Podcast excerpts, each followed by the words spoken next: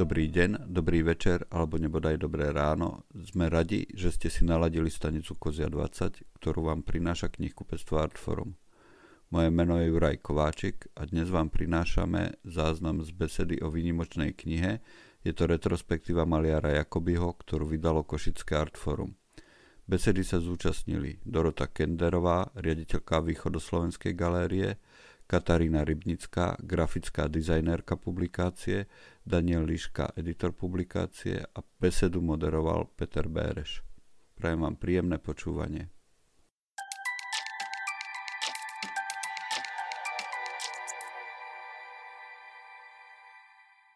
Vážení, ktorí nás sledujete online a streamujete si... Že už ideme. Spolu s nami si streamujete uh, toto uh, online video Pozdravujeme vás, prajme vám dobrý deň. Ak chcete teda podľa hodín už dobrý večer. A Artforum v Košiciach e, prežíva to, čo prežívajú všetky ostatné knihkupectvá na Slovensku a my všetci s nimi.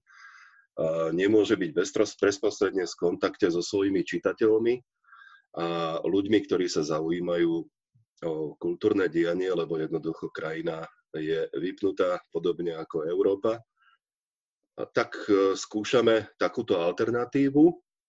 Môž byť, e, oslovíme e, väčší zástup ľudí, záujemcov.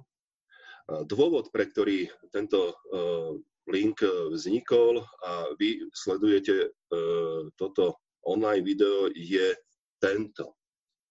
A ja to ukážem týmto spôsobom. Vidieť to? Áno. Je to, je to knižný titul pod názvom Jakoby retrospektíva. Je to knižný titul, ktorý je premiérový, čo sa týka Artfora v Košiciach a ich edičných e, počinov. Je to prvé dieťa Košického Artfora, čo sa týka knižných titulov. A je to veľmi vydarené prvé dieťa, e, ktoré nie len, že dobre vyzerá, reprezentatívne pôsobí, ale na mňa mm, výtvarného lajka zapôsobilo spôsobom, že som si to dokonca prelistoval a dokonca som sa ich začítal, čo v mojom prípade teda je už čo povedať. Tak som veľmi rád, že sa o tejto knihe budeme môcť e, pozhovárať e, s ľuďmi, ktorí participovali na vzniku tohto knižného titulu. Editorom je Daniel Liška. Pozdravujeme ho do Košického Artfora. Dobrý deň. Podvečer. Pozdravujem. Príjemný podvečer. Grafickou dizajnérkou je Katarína Rybnická. Pozdravujeme. Večer. Dobrý večer. A je spolu s nami Dora Kenderová, riaditeľka Východoslovenskej galérie v Košiciach. A to i preto, že uh, Východoslovenská galéria je jedným z partnerov tohto knižného projektu a i preto, že Julius Jakoby v podstate je najväčšia reprezentatívna zbierka z jeho tvorby sa nachádza práve uh, v správe Východoslovenskej galérie. Tak vás vítam. Otázka uh, logická a prvá musí znieť asi takto, Daniel Liška, prečo Jakoby? A e, čo vás viedlo k tomu, e, aby ste oslovili v tejto súvislosti práve Košické Art Forum? E, na to sa dá odpovedať jednou vetou, pretože Jakoby je vynikajúci umelec a doposiaľ nie celkom známy. V zbierkach slovenských múzeí a galérie okolo 250 Jakobyho diel niečo je v zbierkach Národní galerii v Prahe, Maďarskej národnej galérii a ináč je roztrúsený po mnohých štátoch Európy, dokonca aj v zámorí. Takže jedna tretina jeho diela je vôbec e, verejnosti neznáma. Takže našou ambíciou bolo e, dostať sa aj k prácam, ktoré priaznivci tohto maliara doposiaľ eh, nepoznali. A prečo Artforum? Skôr to bolo naopak. Otázka, či by sme neurobili knihu, vyšla veľmi spontánne od Karola Polemana. Karol, môžeš nás pozdraviť. Ahoj. Ahoj. Karol pri takej spontánnej debate, kedy sme sa s bandým Jurínom pozerali na mobile alebo na počítači, už neviem presne, na Jakubyho diela, tak e, spontánne hm, nadhodil otázku, či by sme neurobili o Jakubim knihu. Ja som na to odpovedal v priebehu jednej, dvoch sekundy, že určite áno, prečo nie. A odpovedal som na to, hm, pretože e, sám som túžil vlastniť Jakubyho knihu. No jedno je spontánne zareagovať v dvoch sekundách, ako hovoríte, pán Liška, a druhé je zrealizovať myšlienku a dotiahnuť ten projekt do konca. Ten časový oblúk je asi koľko? 3 roky, 4 roky? Otázka e, vznikla, myslím, 27. decembra 2016. Ja som hneď deň na to už začal ťukať do internetu a kontaktovať e, zberateľov a galérie a zisťovať, či vôbec bude ochota spolupracovať na tejto publikácii. Takže to bola trošku taká detektívna činnosť, e, vytvoriť si okruh potenciálnych prispievateľov a na základe pozitívnych e, odoziev, hlavne z východoslovenskej galérie, bez ktorej by sa žiadna publikácia o Juliusovi Jakobim nedala pripraviť, tak sme sa do toho pustili niekedy v polovici roku 2017 veľmi intenzívne.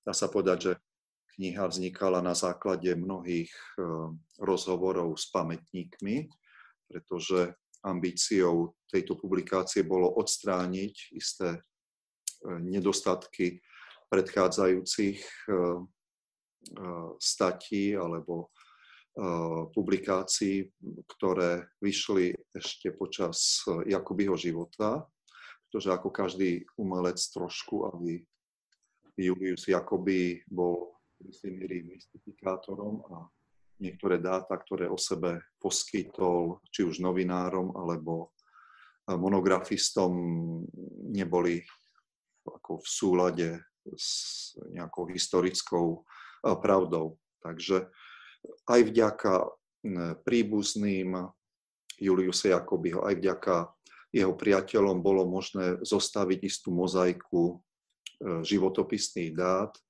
a toto umerne v e, takom nie veľmi dlhom e, časovom pásme dať na papier a pripraviť knihu do tlače. My sme vychádzali z takých dobrej um, necelkom dobrého vzťahu medzi uh, teoretikmi umenia a samotným umelcom, ktorý sa dosť kriticky pozeral na interpretáciu diela. V roku 1959 počas uh, aprílovej výstavy v Budapešti um, povedala si toľko, že úlohou umelca je urobiť dielo a nechať e, interpretovať to, čo hovoril mm, teoretiku. A sa Jakoby dozvedel veci, ktoré mu neprišli ani na um. Tento autor je veľmi atraktívny na poskytovanie vlastných interpretácií, ale je to trošku aj také zradné. Tak my sme preto volili inú cestu, volili sme e, cestu rozhovorov, ktoré či už e, Jakoby poskytol počas svojho života, to znamená od roku 1934, tam v knihe e, máme, vychádzame z dvoch rozhovorov z tohto roku. A potom podstatná časť, čo sa týka tej, tej časti rozhovorov, tak e, vznikla v polovici, druhej polovici 70. rokov, asi so 6-7 návštev Alberta Marenčina v Košiciach. A na základe týchto poznámok, ktoré si Albert Marenčina robil počas návštevy v ateliéri Juliusa Jakobyho, vznikla kniha Košický pustovník. Mm-hmm. Dostaneme sa určite podrobnejšie ešte možno aj k týmto záležitostiam samotného obsahu tej knihy, ale pani Kenderová, keď vás pán Liška oslovil v súvislosti s tým, s tou myšlienkou vytvoriť reprezentatívnu publikáciu o Jakobím, vaša prvá reakcia spontánna bola aká? Ja si to už nepamätám, ale určite, určite sme sa veľmi potešili. Najprv myslím, že, že tiež som v podstate prvýkrát prišiel s touto myšlienkou Karol, keď sme sa niekde, alebo teda prvý mi to oznámil, že, že takéto niečo sa uh, chystá, že pán Liška by sa do toho chcel pustiť, takže samozrejme my sme to veľmi uvítali, pretože naozaj to dielo Juliusa Jakobyho je veľmi uh, hutné, uh, my ho máme v zbierke, my by sme veľmi radi ako galéria, ktorá má v poslaní a práve aj tú vedeckú-výskumnú činnosť, nielen tú prezentačnú ako robenie výstav, ale aj uh, akvizičnú, čiže nadobudanie tých zbierkových predmetov.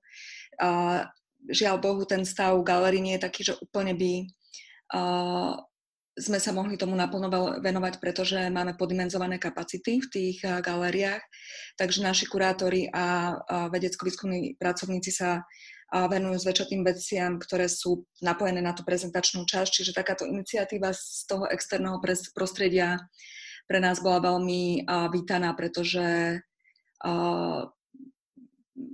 pretože sa niekto môže naplno venovať tomu, čo my sa úplne nemôžeme, ale máme na to všetky prostriedky. Máme skvelé dokumentačné centrum, ktoré je takým ako vedomostným systémom našej galérie, čiže k tomu zbierkovému fondu, ktorý máme, tak máme aj veľmi veľa dokumentácie, fotografií, zápiskov. Pán Liška, myslím, že to prešiel celé, úplne od začiatku do konca, takže, takže myslím, že 100% toho toho uh, dokumentačného fondu prešiel. Takže... Ak, sa, ak sa konštatuje, že Východoslovenská galéria má najreprezentatívnejšiu časť zbierky uh, z tvorby Juliusa Jakobyho, pokiaľ viem a mám správnu informáciu, Jakoby počas života vytvoril plus minus zhruba 600 vytvarných diel, tak asi aký objem z tohto počtu má vo svojich zbierkách galéria? Koľko mám, pán Hliška? 100, okolo 100? Šestinu. Šestinu. Šestinu, čiže 100 kusov, no. Ono, ja, ja neviem, že či to je najreprezentatívnejšie. Je ako keby možno, že počtom, ak sa nemýlim, najväčšia u nás, mm-hmm. taká najhutnejšia, ale to možno, že pán Líška, ktorý to teda celé prešiel, lebo ja naozaj a sa priznám, že neviem, či ma to robí zlou riaditeľkou, ale nepoznám úplne každé dielo v našom zbierkovom fonde, ktorý má okolo 7 tisíc diel. Takže uh, určite reprezentatívna, neviem, že či najreprezentatívnejšia, možno, že by sme tam mohli mať uh, viac zaujímavých vecí, ale ako pán Liška povedal, že mnoho tých diel je naozaj roztrúsených po svete a vlastne o mnohých z nich možno ešte nevieme, takže... A aká je vlastne geneza tých diel? Ako by to nejako odkázal vo svojej záveti, uh, nejakú časť diel galérií, respektíve sa to nejakým spôsobom potom dostalo z iných uh, verejných zdrojov, ja neviem, boli umiestnené tie diela uh, v rôznych iných zariadeniach a galéria ich zhromaždila pod, svoje, pod svoju kuratelu? Ako to prebehlo? Máte túto informáciu? A, možno pán Liška ma doplňa, ale v podstate celý zbierkový fond Východoslovenskej galérie na začiatku, v tom 51. roku, keď sa galéria zakladala, tak prešiel uh, spod Východoslovenského múzea, čiže ako keby tá vytvarné, to vytvarné umenie, pretože Východoslovenské múzeum zbiera nie len teda výtvarné umenie, ale zbiera všetky predmety kultúrnej hodnoty, čiže aj archeologické, historické, úžitkové a tak ďalej. Takže ten fond 19. storočia Košickej moderny my sme prevzali pri založení galérie z Východoslovenského múzea. A potom to boli podľa mňa postupné nákupy bývalých konzistorikov a historikov a odborných pracovníkov galérii. Potom zrejme tam boli aj nejaké dary ktoré sa previedli, čiže tak, ako sa nadobúda v podstate kúpou, darom alebo prevodom. Mm. Čo vlastne ten knižný titul pre vás e, ako riaditeľku Východoslovenskej galérie e, znamená? Pre vás osobne môže znamenať, že sa vám to veľmi páči, aj mne ako spotrebiteľovi sa ten knižný titul páči, lebo je naozaj vydarený, ale pre galériu ako inštitúciu je to istým spôsobom aj nejaký medzičlánok e, prezentácií samotnej tvorby Jakobyho na takej reprezentatívnejšej úrovni. Aj samotnej tvorby, ale možno, že aj poukazuje na, na špecifickosť toho zbierkového fondu Východoslovenskej galérie, pretože bez nejakých veľkých nadnesených slov si myslím, že, že zbierka Východoslovenskej galerie patrí naozaj do takej, nie, že nie je to úplne regionálna zbierka, ale je naozaj uh, svojou kvalitou a práve takýmito autormi, ako je Julius Jakoby alebo Antonia Suš, sa podľa mňa rovná ako keby až tej európskej moderne, alebo že obstojí aj v kontexte toho medzinárodného umenia. Čiže, čiže mať takto reprezentatívnu publikáciu znamená aj pre nás nejakú propagáciu toho nášho zbierkového fondu a umenia Košíc alebo toho východoslovenského regiónu práve od začiatku toho 20. storočia. Katarína e, Rybnická je e, grafická dizajnerka a vy ste vlastne z toho hm, tvorčieho týmu tejto publikácie pravdepodobne najmladšou. Pre mňa Jakoby znamená tá socha Juliusa Jakobyho, Jakobyho pred e, domom Sv. Alžbety na Alžbetinej ulici v Košiciach, kráčajúca od Juraja Bartusa. Pre mňa Jakoby znamená že e, keď som ako dieťa vymetal tie galérie so školskými výletmi, tak mne to potom neskôr pripadalo, že aha, asi som videl Šagala a on to nebol Šagal, bol to Jakoby. A asi tam som skončil, lebo zase ja až takto výtvarno nesledujem to výtvarné dianie. A čo pre vás? čo máte zhruba, tak odhadujem asi 25 rokov, dúfam, že sa veľmi nemýlim, znamená Julius Jakoby. Skôr než sa dostaneme k tomu, ako ste sa vy osobne dostali k spolupráci s pánom Liškom na tomto titule. Ono, nechcem asi o tom nejak veľmi dlho rozprávať, ale v podstate akože nejaký zásadný, zásadný moment bol taký, keď som vlastne sa rozhodla študovať vlastne grafický dizajn a išla som do školy na Technickú univerzitu na fakultu umení do Košic. A vlastne v momente, keď som prišla do Košic, tak som nie pria, priamo navštívila uh, vlastne nejakú zbierku alebo nejakú výstavu Jakobyho, ale v podstate som navštívila galériu uh, Alexandra Ekerta a vlastne cez neho som sa dostala v podstate k Jakobimu. A v podstate pre mňa to znamená, akože stále sa mi páčil ten štýl, hej? Alebo, alebo nejaký taký ako prejav, ktorý mal. A potom neskôr asi cez, cez školu, hej? že v podstate, mm. že ma mhm. oslovila celá tá košická moderná, že tým, že som to aj študovala. Takže vlastne, keď prišla tá ponuka, predpokladám, že tá ponuka prišla cez pána Líšku mm. na vašu osobu, aby ste sa spolu podielali na vytvorení tejto reprezentatívnej publikácie, tak e, nebolo to len z toho pohľadu, že je to proste ďalšia pracovná ponuka, ale bola tam aj nejaká taká vnútorná, vnútorná energia toho, že chcete to robiť. Ono, ono v podstate tá ponuka uh, prišla od uh, Artfora, Košického mm-hmm. Artfora. Uh, my sme sa s Danielom Liškom vlastne stretli až na tomto projekte. A, a v podstate áno, že bola, bola to pre mňa taká vec, ktorá, ktorá nie je ako keby ďalšou prácou, alebo m, ďalšie, nazvem to kšeftom nejakým, alebo zákazkou, ale bola to v podstate práca, kde som si uvedomovala, že že tá hodnota tej publikácie je oveľa vyššia ako, alebo nechcem to akože nejak porovnávať, ale, ale že je v podstate, je to významnejšie dielo, že ktoré, mm. ktoré tu proste ostane niekoľko rokov a je to vlastne monografia umelca, ktorý bude neskôr aj prezentovaný. Nie len ako vo východoslovenskej napríklad galérii, ale aj vlastne v nejakých iných galériách po svete. Uh-huh. Predtým ste pracovali na ďalších knižných e, projektoch, tak toto názvem. A toto je asi svojím spôsobom veľmi špecifická záležitosť, čo sa týka uh, prístupu spracovania jednak tej témy. Ide o množstvo uh, výtvarných diel znázornených teda cez fotografické výstupy. V čom to bola výzva pre vás spracovávať takúto tematiku? No v podstate asi, či, ja by som začala možno, že čím sa to líši od bežnej publikácie a je to najmä tým, že o, ne, ako neopomenutelným členom týmu je Boris Vajtovič, ktorý, ktorý bol v podstate vizuálnym editorom. Áno. A, a to je hlavný rozdiel umeleckej publikácie vo verzi, v porovnaní s, možno s inou publikáciou je to, že vlastne tá kvalita tých reprodukcií musí byť zachovaná. Musí byť zachované, musia byť zachované farby a musí sa zachovať aj kvalita tých skenov, ktoré, ktoré nám poskytla či už Východoslovenská galéria alebo iné galérie. A, a to je vlastne asi takou najväčšou výzvou, pretože vlastne najväčší dôraz sa kladie na tú obrazovú časť. A, a v podstate toto je ako veľmi dôležité uh, rozprávať sa najmä, najmä s odborníkmi a s tlačiarmi a s ľuďmi, čo naozaj majú skúsenosti. A tu vlastne by som chcela aj pozdraviť Borisa, keď neviem, či tu je, alebo či nás sleduje, za čo mu veľmi ďakujeme všetci. A v podstate ako s, inám, s inými s inými prvkami tam nebolo nejak akože, ne, nelíši sa to nejak extrémne v podstate, lebo v podstate my sme sa rozprávali o tom, že tá publikácia má, má mať formu rozhovorov, aby, aby sa dobre čítala a, a v podstate aj tak sme to koncipovali, že ona sa delí na nejaké časti, Uh, nie sú to úplne kapitoly, ale dajme tomu, že to nazveme kapitoly a, a v podstate len tá prvá časť je nejaká úvodná časť. A tie ostatné sú už uh, ako keby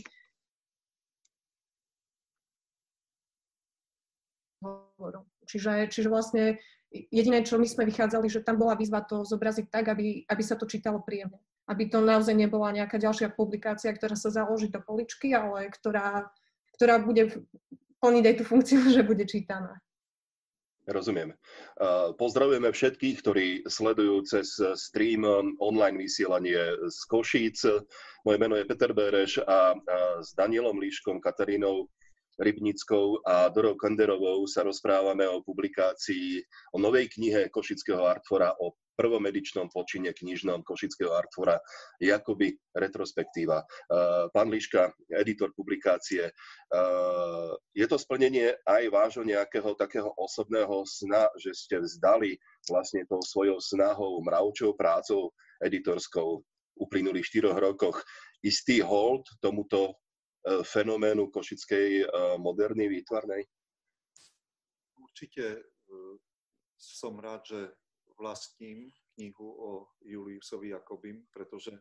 No, ktorú ste si zostavili?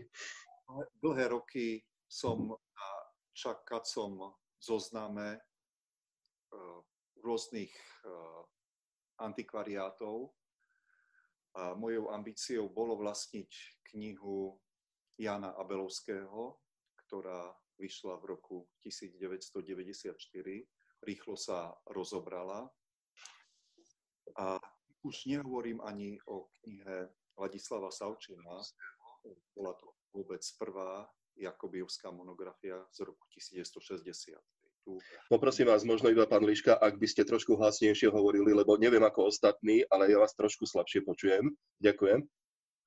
Uh, neviem, či zopakovať, alebo uh, necháme to na, uh, na našich sliadakoch či, či sa k tým mojim predchádzajúcim vetám nejako spätne dostanú. Ale prvý raz som si veľmi uvedomil, že chýba kniha o Jakobim po návrate z New Yorku z roku, roku 2003, kedy som pobudol v rozhovore s pracovníčkou múzea Jennifer, Tobias, ktorá ma na cestu domov vystrojila väčším množstvom knížiek a ja som túto jej uh, grandióznu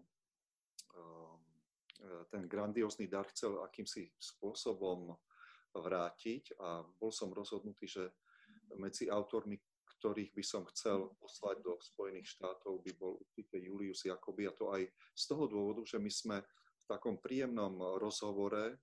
Tom čase sa múzeum presťahovalo z Manhattanu do eh, Queens a oproti na druhej strane eh, rieky Hudson je mesto Passaic, kde sa eh, rodina Juliusa Jakobyho presťahovala v roku 1906.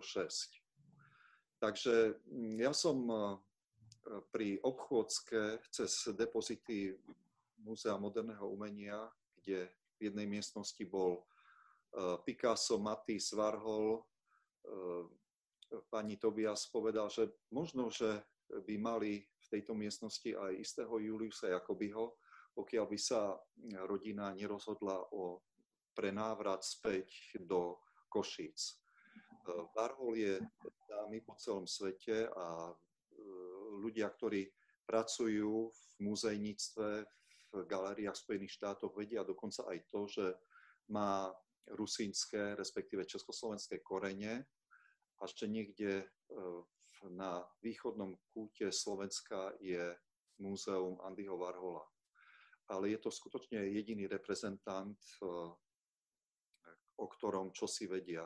Je zaujímavé, že Kolomán Sokol, ktorý vyšiel tiež z Krónovej školy v prvej polovici 20. rokov 20. storočia, podobne ako Julius Jakoby, pôsobil v Spojených štátoch, vystavoval, hlavne v 30. 40. rokoch, ale nepodarilo sa mu e, dostať sa do tak silného povedomia ako e. napríklad e, Andy Warhol. No my sme si s Jennifer Tobias kladli aj takú otázku, čo vlastne robí umelca umelcom, nakoľko je potrebné mať dobrý manažment a aj šťastie.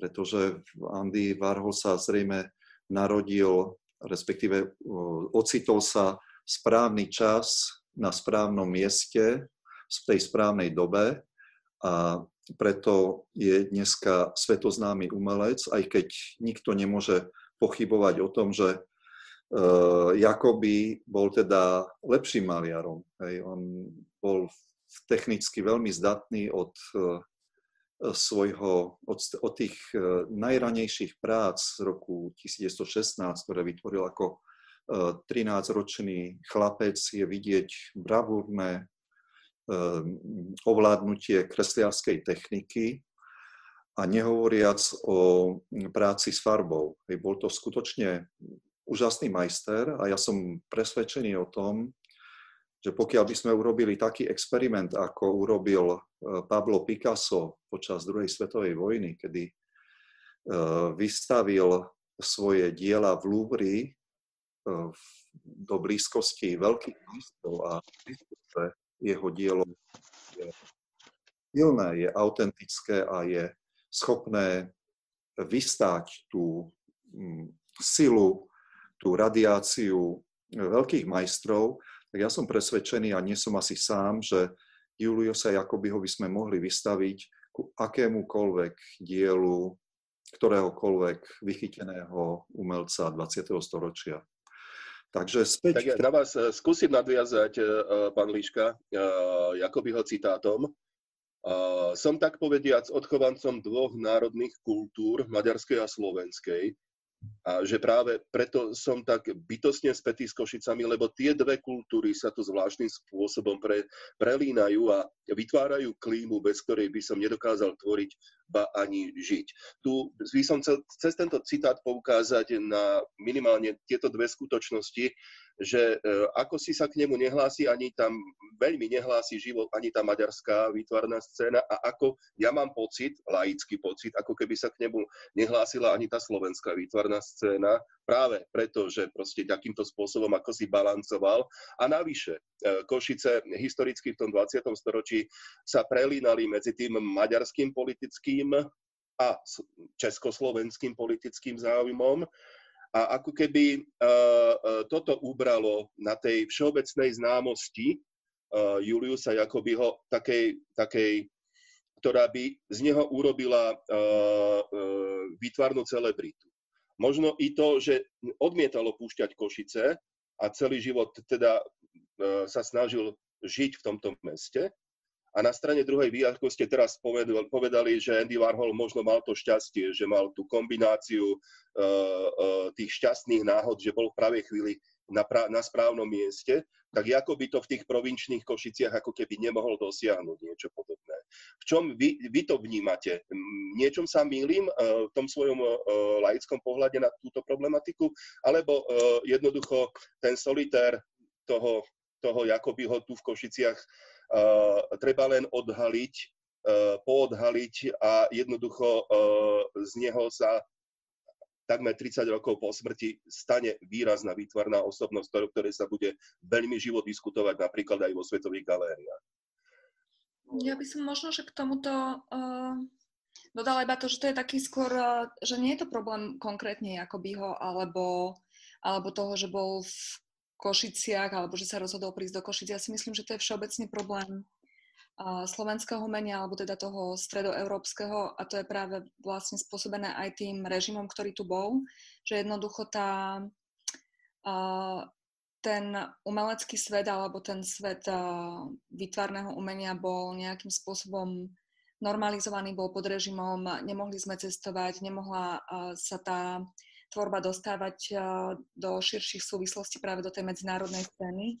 V podstate môžeme to vidieť na rôznych autorov, ktorí až teraz posledných, ja neviem, 5 rokov sa dostávajú naozaj do zbierok aj zahraničných múzeí a ďalej. Môžem spomínať napríklad Máriu Bartusovú, ktorej tiež dielo tiež vlastne východoslovenská galéria vo svojich zbierkach, ktorá má mať v roku novembri 2020, teda nevieme, teraz je to dosť ohrozené, má mať veľkú monografickú výstavu v Tate Modern, čo je ako obrovský úspech pre slovenskú umelkyňu, ktorá je práve z Košíc, že, že bude mať v takejto renomovanej a, svetovej inštitúcii a monografickú výstavu. A, takisto by som mohla spomenúť umelcov tých, z tých 70. rokov, ako je uh, Julius Koller alebo Stanofilko, alebo je to Jana Želipská, ktorá tiež sa prezentovala v Tate Modern, čiže uh, je to problém podľa mňa toho, že ten uh, svet umenia bol uh, zastavený, bol zamrazený a v podstate až v tých 90. rokoch sa to postupne začalo uvoľňovať, ale taký ten rozmach prišiel až práve s tým globalizovaným uh, svetom za posledných 10 rokov. A preto si myslím, že stále je čas, že stále je čas takisto ako pre Juliusa Jakobyho, ako pre Antona Jasuša, že títo autory ešte stále môžu byť objavení a môžu byť vtiahnutí do toho kontextu toho medzinárodného umenia. To, čo povedal aj pán Liška, že Jakoby by obstál, alebo ste to povedali aj vy, že vám to pripomínalo Šagala, čiže možno, že je to aj taká tá nechcem to povedať tak ostro, zakomplexovanosť toho slovenského umenia, že my tu máme svetové veci. Možno, že sa spravili neskôr, ale nie je to zapričinené tým, že sme pozadu, ale je to spôsobené tým, že sme možno nemohli fungovať v takomto otvorenom dialógu v rámci Hmm. A možno k tomuto ešte ja pridám, a teraz budem parafrázovať, lebo nemám to vytiahnuté z Google, no, citát Bohumila Hrabala, ktorého mám hrozne rád, že jednoducho niekedy v druhej polovici 70. rokov dostal otázku, že koho on považuje z výtvarníkov súdobých hej, za najvýznamnejších v Československu. A jednoducho on povedal istý Julius Jakoby tam, kde si v Košiciach. Že to je proste človek, ktorý je uh, svetovým to sú veci, ktoré e, možno vyplývali z časti pán Liška aj z povahy samotného Juliusa Jakobyho, že e, bol veľkým introvertom. Je to pravda? Vy ste sa s ním osobne niekedy stretli, predpokladám. E, ja by som veľmi, otvorili ste veľmi zaujímavé otázky, ešte tá predchádzajúca bola mimoriadne zaujímavá, takže sa pokúsim aj trošku na ňu odpovedať, ale skôr odpoviem na tú druhú otázku. Uh, tak Bohumil Hrabal sa stretol e, s Juliusom Jakobím v roku 1963 v Pražskej jízdárne, kde bola e, prezentácia kurátorského výberu Tomáša Štrausa.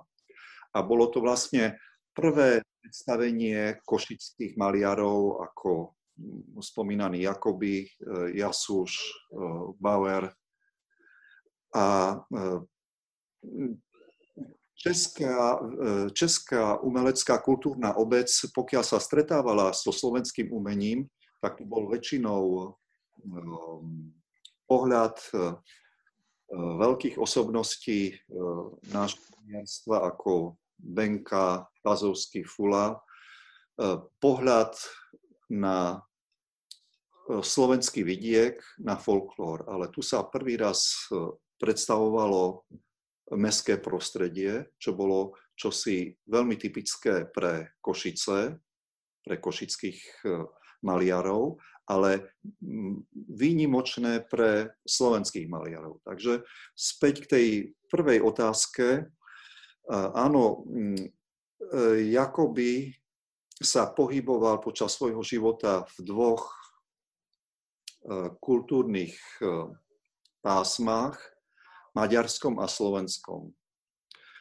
On, e, hlásiaci sa k maďarskému národu, pojem národnosť on neuznával, hovoril, že sú iba národy, nie sú národnosti, nie sú žiadne národnostné menšiny, tak preto použijem tento anachronizmus. A um, pokúsim sa vysvetliť, v čom bol uh, Jakobyho problém. E, teda on sa cítil byť Maďarom, priťahovala ho maďarská výtvarná scéna a pokiaľ my sa snažíme pochopiť aj e, tú e, jeho tvorbu, tak ďaleko lepšie jej budeme rozumieť, ak ho budeme porovnávať s maďarským výtvarným umením na prelome 19. a 20. storočia alebo s Maďarskom alebo 20. storočia, kde má ďaleko väčší počet súputníkov ako na tej slovenskej výtvarnej scéne. Ale e, v 20. 30. rokoch e, Jakoby v Kopiciach e, bol obklopený veľmi žičlivou, veľmi žičlivým prostredím, a to hlavne doktorom Josefom Polákom, ktorý sa stal aj jeho prvým kurátorom aj nákupcom jeho diel.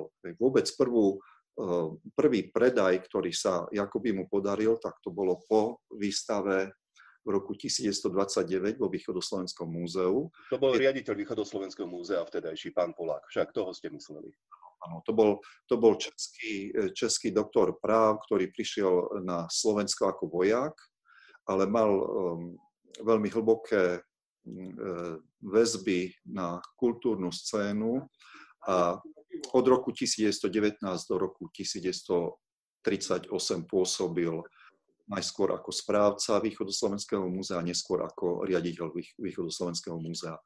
A doktor Polák e, Jakoby mu umožňoval získať e, informácie o tom, čo sa deje vo svete, už na začiatku 20. rokov v Košickom východoslovenskom múzeu bola veľmi dobrá knižnica, kde boli e, knižné tituly, časopisy e, z Francúzska, vlastne z celej Európy. Bola tam veľmi dobrá knižnica a nakoniec e, doktor Polák tým, že robil úžasné výstavné projekty, predstavil vlastne celú európsku výtvarnú scénu v Košiciach v priebehu 20. 30. rokov. Vystavovali tu grafické diela Pikasa, Matisa, Klea, Muncha, e, Kokošku, e, Plejadu, maďarskej moderny, slovenskej, českej moderny. Čiže bolo to skutočne veľmi e, žičlivé prostredie, výtvarné prostredie. A úlohou doktora Poláka bolo trošku to košické e, kultúrne publikum nasmerovať z Budapešti na Prahu.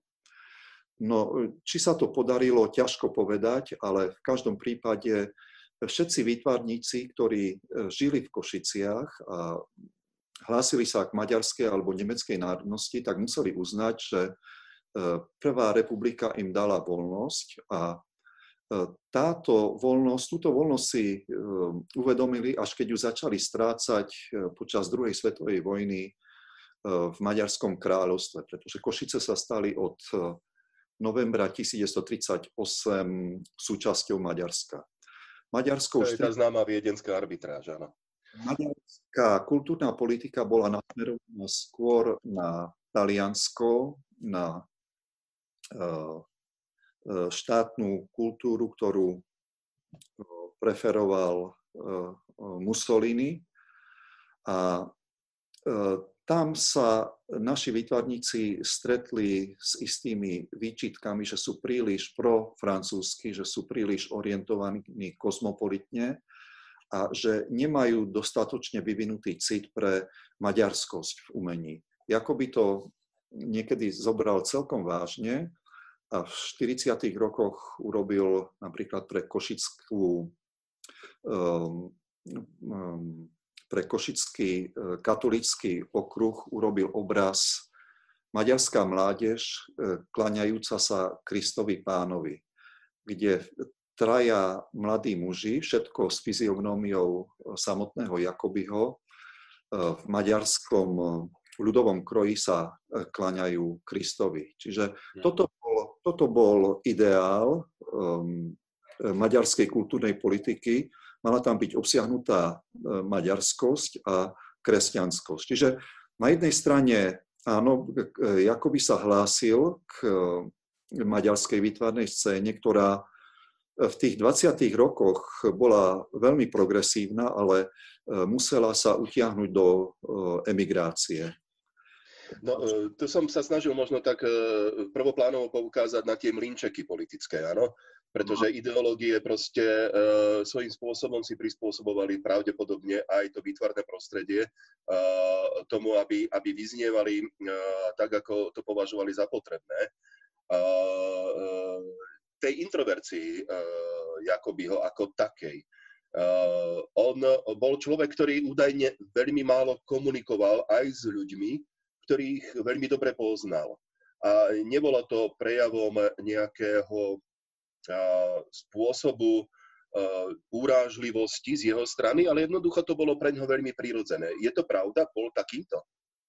Pokiaľ ste neovládali maďarčinu, tak e, bol to trošku komunikačný problém, pretože Jakoby sa do smrti nenaučil spisovnú slovenčinu, hovoril takým košickým abovským nárečím aj to dosť tak ako svoj, svoj rázne, svojsky.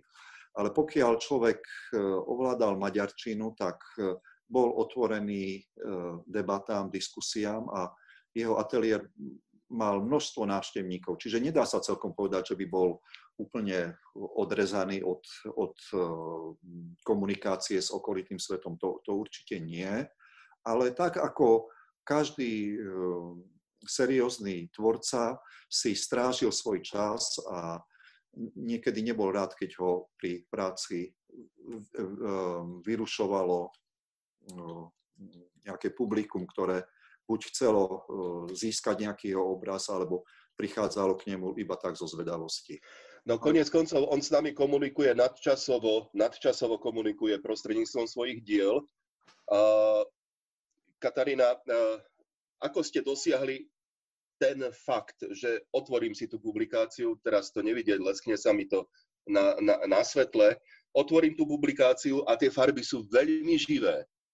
Tie farby sú uh, také, ktoré mám pocit, že sa naozaj dívam nie na reprodukciu uh, fotografickú, ale že sa šťastie dívam ako keby priamo na to dielo.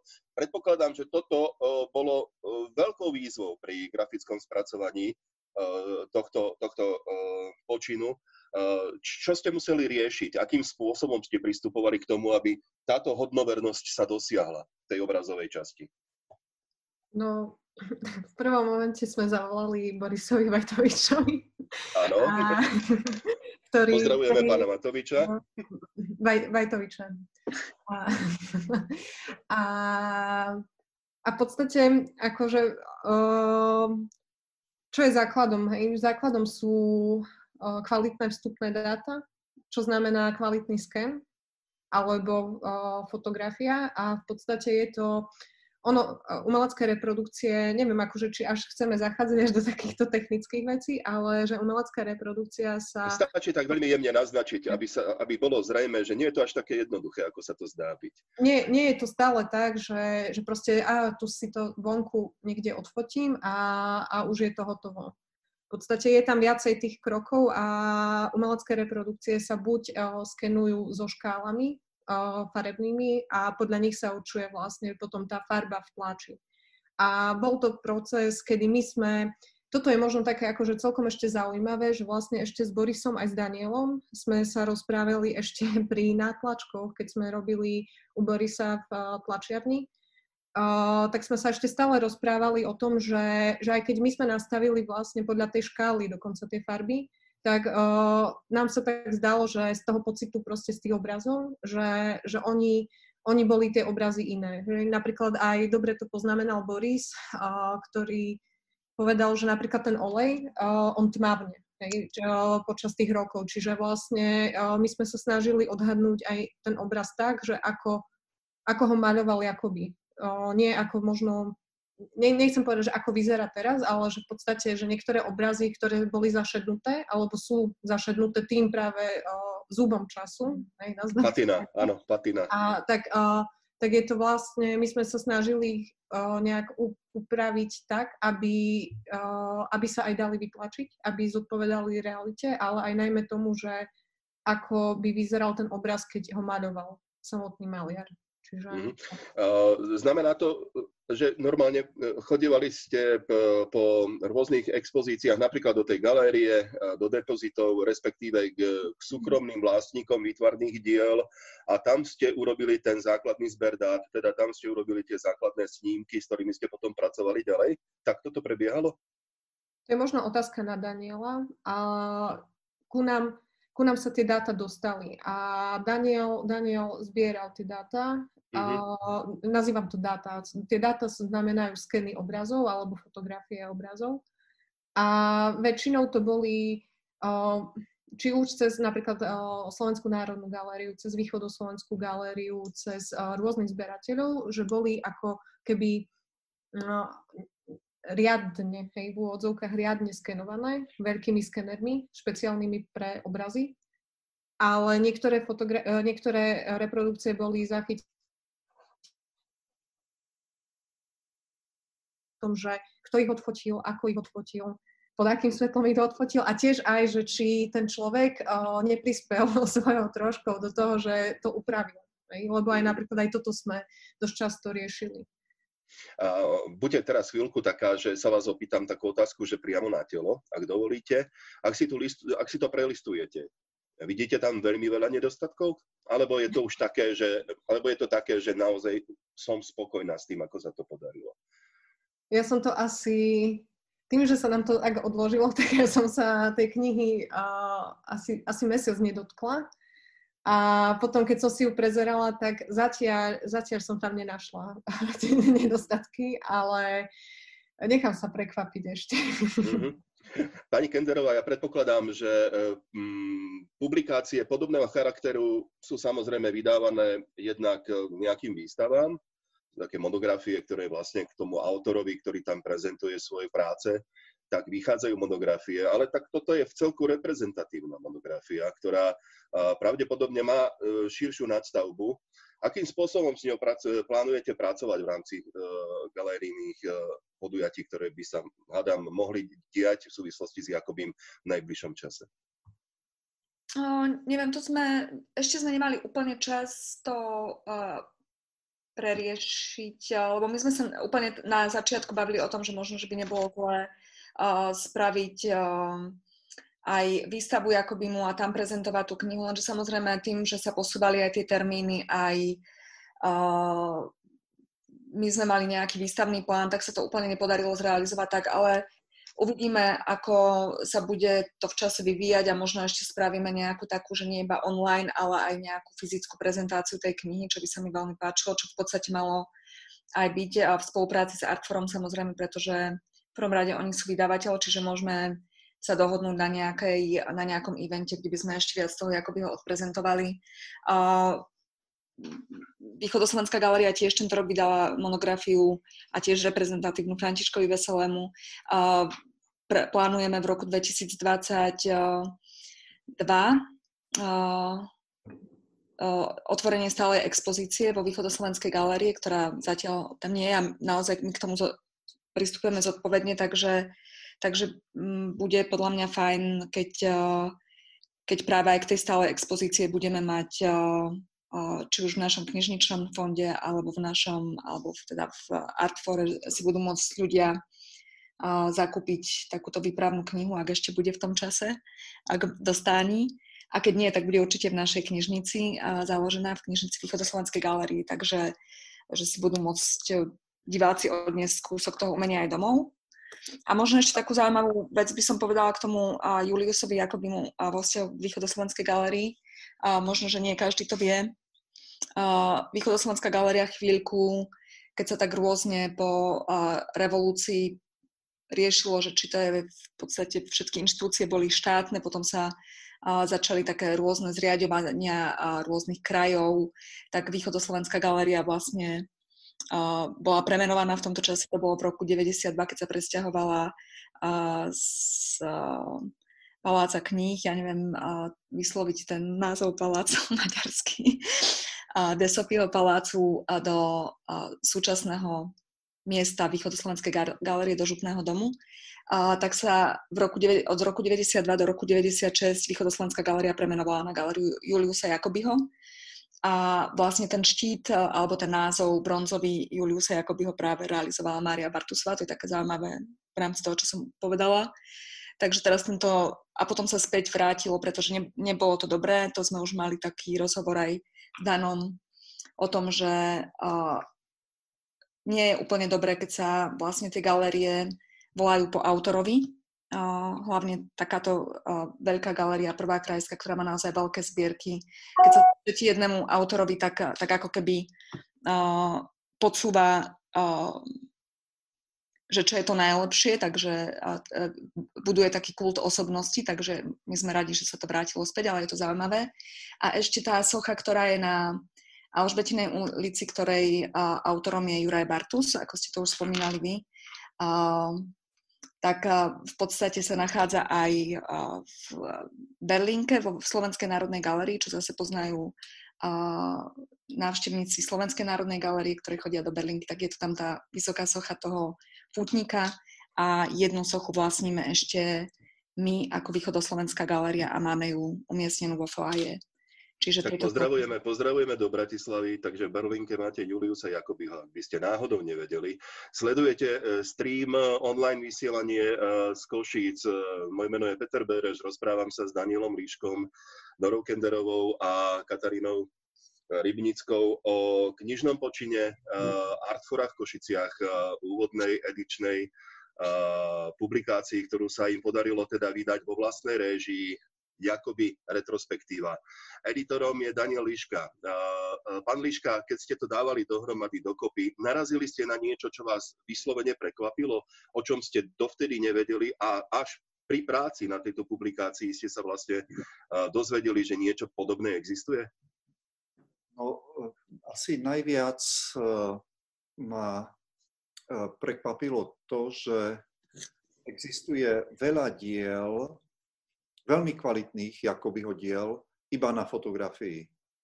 Sú nedostupné, sú neznáme a možno, že sám autor počas ich života e, tieto malby, ktoré sú zaznamenané na fotografiách, už neskutujú. Takže to bola, bol prvý moment, ktorý bol prekvapujúci. Ehm, na to, aký ako významný je pre Košice a pre e, celú slovenskú kultúrnu scénu tento autor. Stálo by za to pátrať ďalej a možno prísť v budúcnosti s druhým dielom takejto publikácie, pretože už aj po vydaní tohto knižného titulu sa nám začínajú objavovať nové e, neznáme a originálne diela Juliusa Jakubyho. To slovo originálne používam v tom zmysle slova, že to nebudú falzifikáty, ale skutočné Jakubyho práce. No a z, zo života Jakobyho samozrejme veľmi podnetné bolo stretanie sa hlavne s pánom inžinierom Jánom Gjördim, synovcom Juliusa Jakobyho, ktorý vlastne od polovice 40. rokov až do roku 1964 žil v jednej domácnosti eh, s Juliusom Jakobím a keď ste s niekým 20 rokov eh, v jednom eh, životnom priestore, tak viete, čo to povedať aj o jeho návykoch, o jeho koníčkoch, o jeho možno takých mrzutostiach, muchách, ako sa hovorí.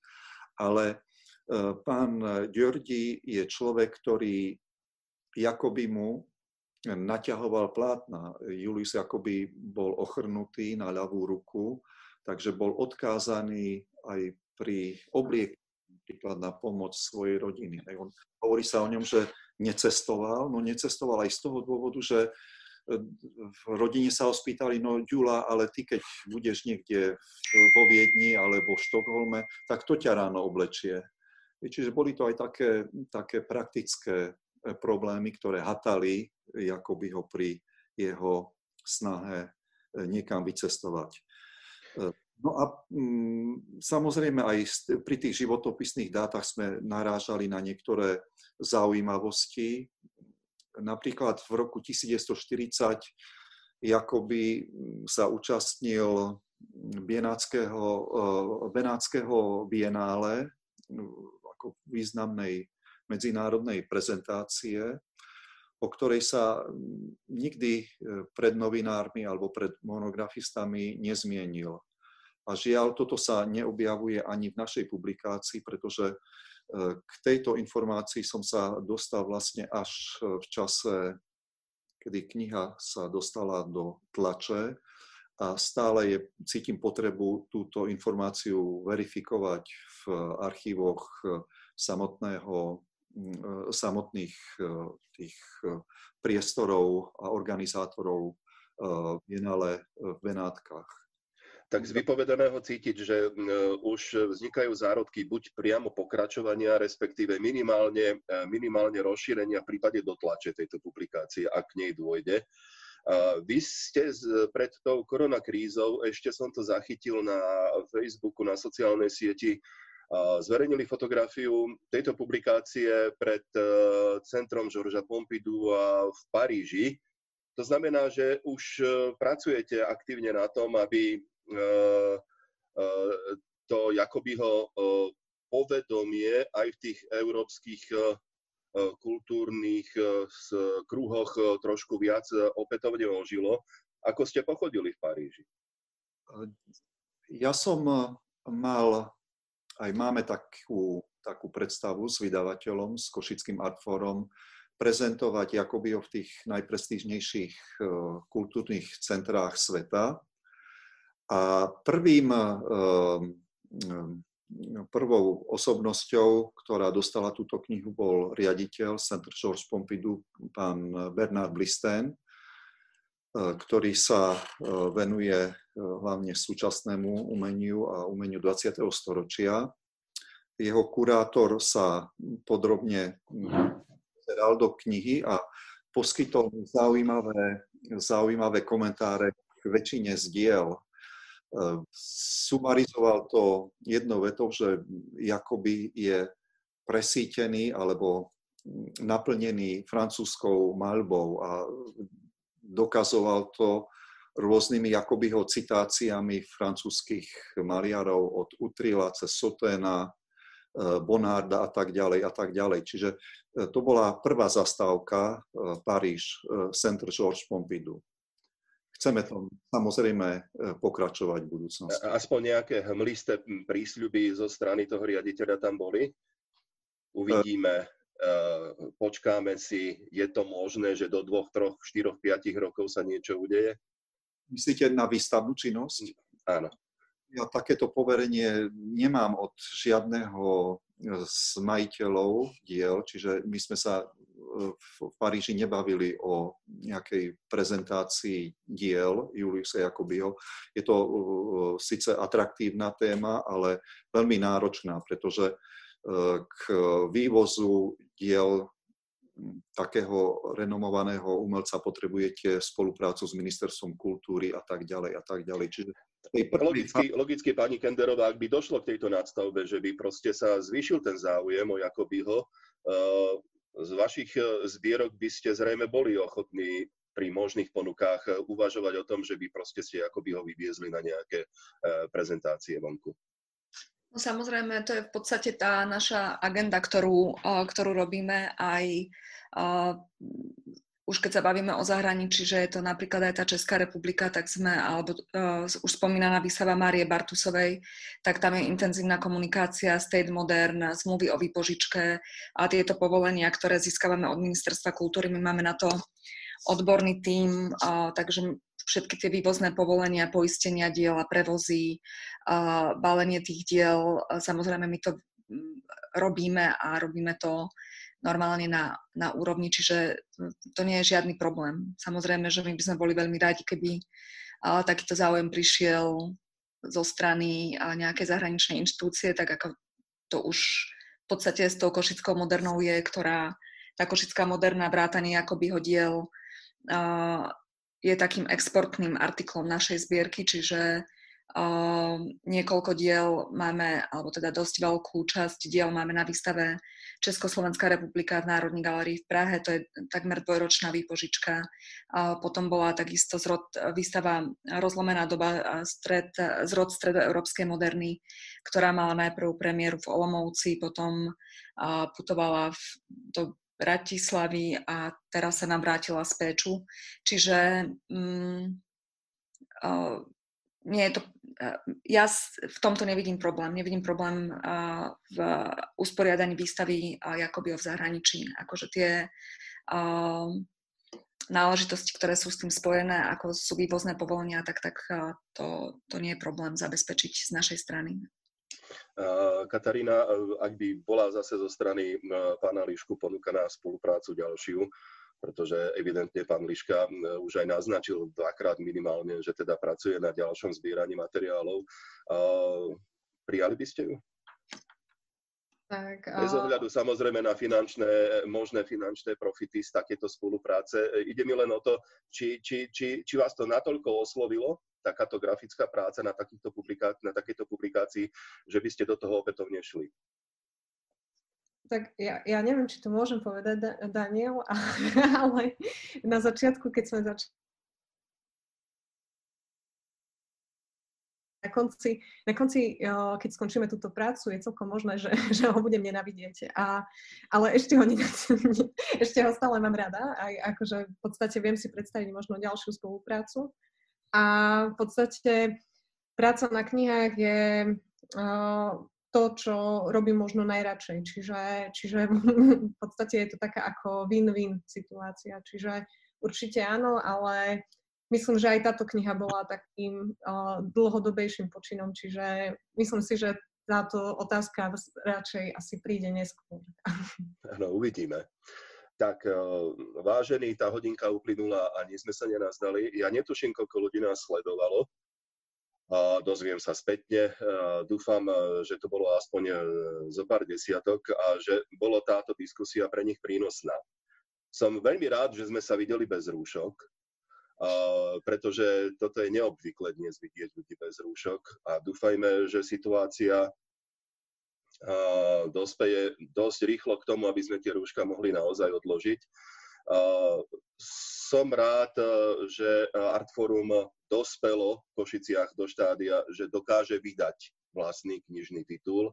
Je to veľký psychologický moment, ktorý vlastne nastáva v tom ich podnikaní, aj keď o podnikaní a knižnom akomkoľvek inom súčasnosti rozprávať je veľmi bolestivá záležitosť. Dúfajme, dúfajme všetci spoločne, že uh, jednak uh, budeme zdraví, to je prvá vec, a druhá vec, že uh, ekonomicky sa to celé pozviecha takým spôsobom, aby sme sa dlho ešte mohli tešiť z takého knihkupectva v Košiciach a z ľudí, ktorí sú okolo neho a, a ktorí pôsobia takýmto, aj takýmto spôsobom pôsobia v košickom kultúrnom prostredí. Pán Liška, gratulujeme e, ku knižnému titulu.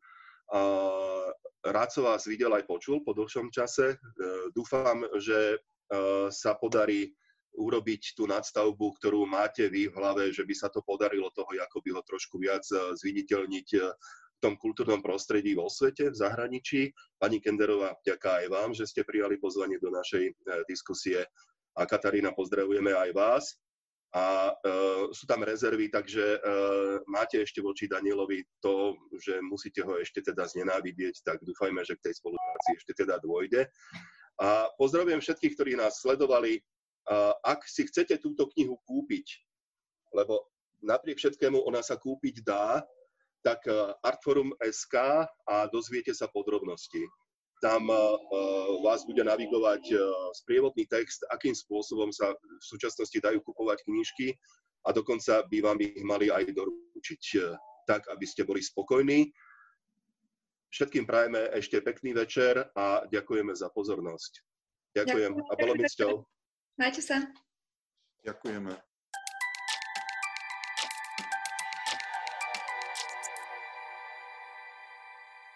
Zdá sa, že dielo maliara Jakobyho je jedným z našich pokladov, ktorý ešte len čaká na to, kým ho objaví celý svet. Dúfam, že sa vám beseda páčila, počúvali ste vysielanie Stanica Kozia 20, ktorú vám prinieslo knihkupectvo Artforum. Dobrodružstvo myslenia s ním prežívame už od roku 1990. Majte sa dobre, opatrujte sa, dávajte si na seba pozor a kupujte si dobré knihy, nájdete ich na adrese www.artforum.sk.